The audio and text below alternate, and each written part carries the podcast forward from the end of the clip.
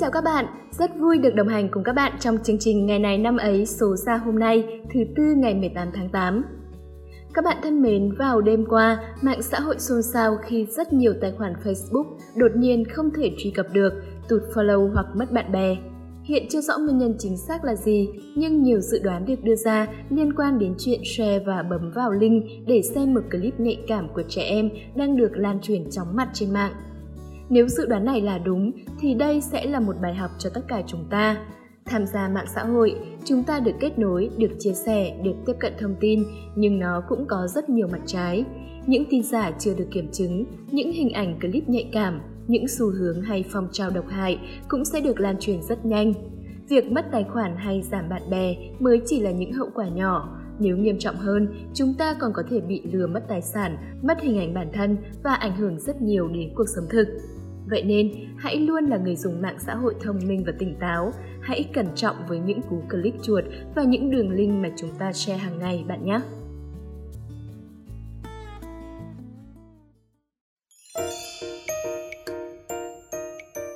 Hôm nay ngày 18 tháng 8 là ngày thứ 230 trong năm. Chả thời gian trôi qua thật nhanh đúng không các bạn?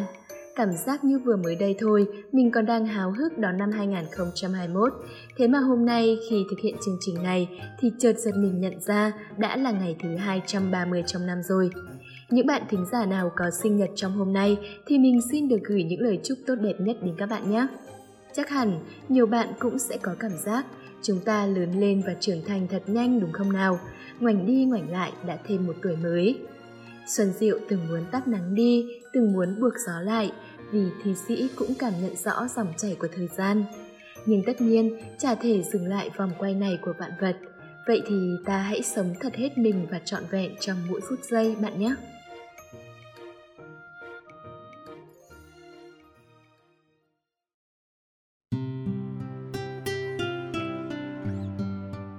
Đến với một phần quen thuộc của chương trình, chúng ta hãy khám phá xem câu danh ngôn nào dành cho chúng ta ngày hôm nay đây. Khi bạn muốn tìm một người thay đổi được cuộc đời bạn, hãy nhìn vào gương. Bạn thân mến, Tử Vi nói rằng đường chỉ tay có thể quyết định cuộc đời của mỗi người, nhưng bạn có nhận ra rằng đường chỉ tay cũng chỉ nằm gọn trong lòng bàn tay ta mà thôi. Không có ai hay điều gì quyết định được cuộc đời ta cả ngoài chính bản thân ta. Đích đến của cuộc đời mỗi người có lẽ đều là một cuộc sống đủ đầy hạnh phúc. Vậy làm sao để đạt được hạnh phúc ấy? Chỉ có chính bạn mới có câu trả lời. Vì hơn ai hết, bạn là người hiểu bản thân mình nhất, kể cả những điều sâu kín nhiều khi không thể bày tỏ cùng ai. Chỉ có bạn là người quyết định và thay đổi được cuộc sống của bạn. Những tác động từ bên ngoài như sự hỗ trợ của người khác hay sự may mắn của hoàn cảnh chỉ là chất xúc tác mà thôi. Điều quan trọng nhất là chính bản thân bạn phải có sự cố gắng và nỗ lực. Nhiều người sinh ra trong hoàn cảnh rất đầy đủ nhưng lại lười biếng ỉ lại để rồi cuối cùng trở thành kẻ thất bại. Ngược lại, những người dù có thể gặp nhiều điều không may, nhưng nếu luôn cố gắng và đặt chọn niềm tin vào chính bản thân mình thì họ sẽ thay đổi được hoàn cảnh. Bản thân ta chính là người nắm giữ số phận cuộc đời ta. Vậy thì để có được cuộc sống như mong muốn, hãy luôn nỗ lực mỗi ngày. Tất nhiên, sự giúp đỡ từ mọi người xung quanh cũng rất quý giá khi ta gặp khó khăn, nó cho ta thêm nguồn lực để vượt qua. Nhưng điều quan trọng nhất vẫn là chính bản thân mỗi người phải đủ quyết tâm, cố gắng. Những lúc muốn thay đổi cuộc đời, hãy nhìn vào gương và nở một nụ cười thật tươi, bạn sẽ thấy rõ câu trả lời.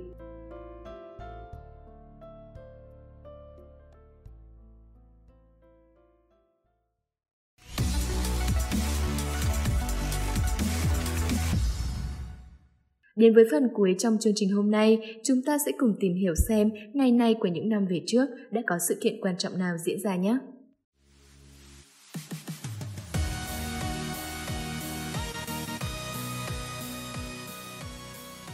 Các bạn đang lắng nghe chuyên mục Ngày này năm ấy hôm nay ngày 18 tháng 8 ngày thứ 230 trong năm.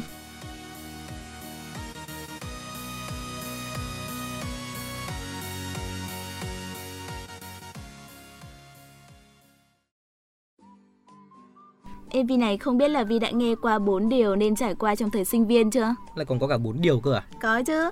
Yêu ừ. một người này, chia tay một người này, học lại một lần này và được học bổng một lần. Ừ. À, nhưng mà Vi nghĩ thì thời sinh viên thì chỉ có một lần thôi nên là trải nghiệm càng nhiều thứ càng tốt đấy miễn là không vi phạm pháp luật đạo đức còn nếu theo bốn cái mà khuê nói thì uh, thì sao thì vi mới chỉ trải qua cái thứ ba thôi học lại hả đen thôi đỏ quê đê thôi chém gió chỗ khác nhé bây giờ bắt đầu chương trình thôi nào như thường lệ thì những sự kiện tại việt nam sẽ bắt đầu chương trình ngày hôm nay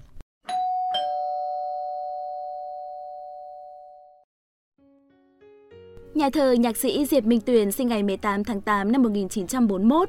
Ông là một nhà thơ nhưng hầu hết lại được biết đến như một nhạc sĩ.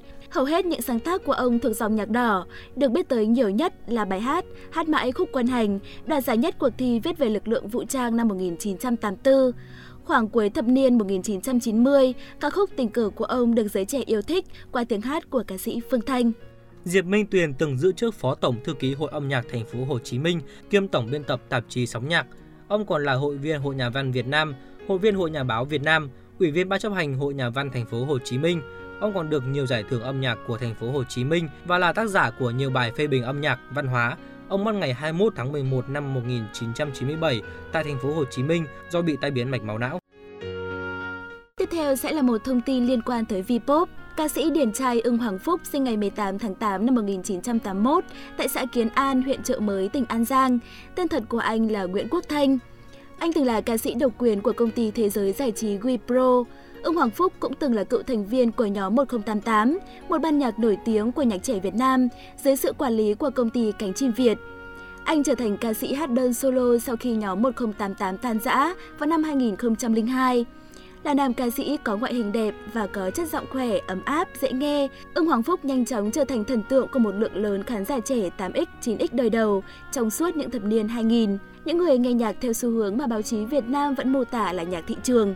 Người ta nói vào thời điểm ấy, đi khắp những quán cà phê bình dân, thậm chí là vỉa hè, người ta đều nghe thấy nhạc của ông Hoàng Phúc.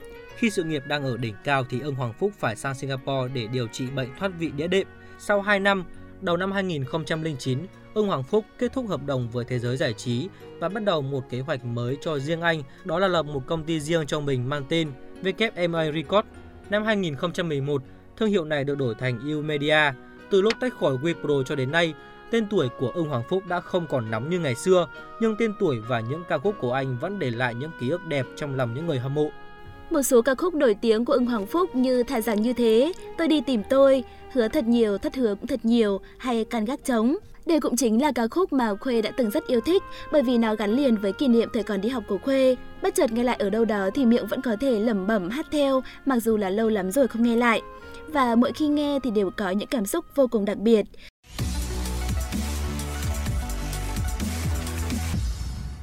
Tiếp theo xin mời các bạn đến với những sự kiện quốc tế diễn ra vào ngày 18 tháng 8.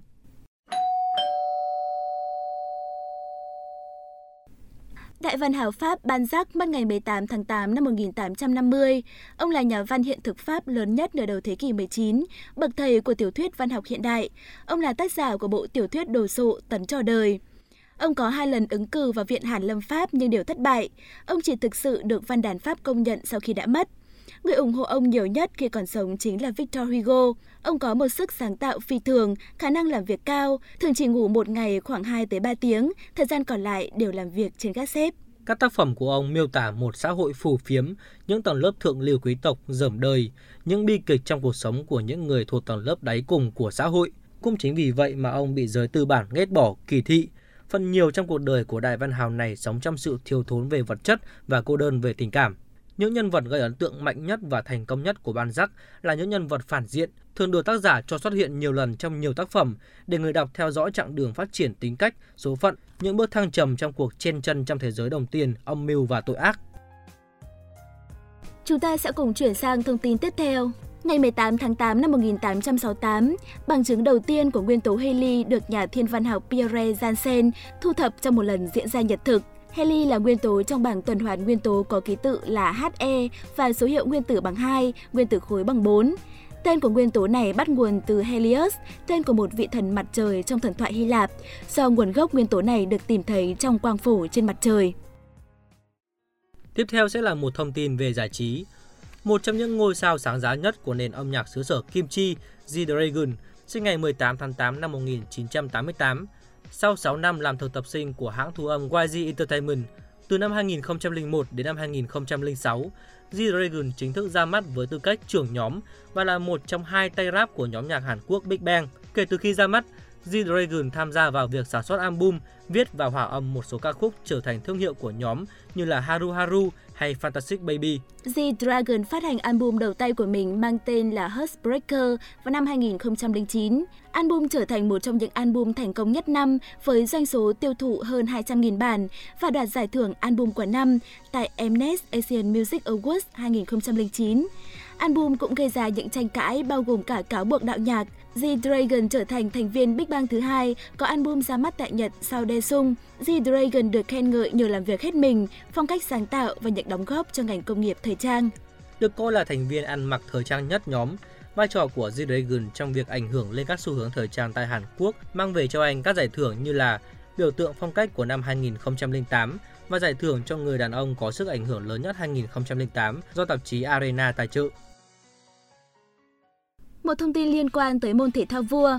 Tiền đạo trẻ tuổi tài năng ngọn gió mới của bóng đá Bồ Đào Nha, người góp công lớn cho chức vô địch Euro đầu tiên của Bồ Đào Nha năm 2006, Renato Sanchez, sinh ngày 18 tháng 8 năm 1997. Anh khởi đầu sự nghiệp tại Benfica, có trận ra mắt đội B vào tháng 10 năm 2014 và đội 1 vào tháng 10 năm 2015.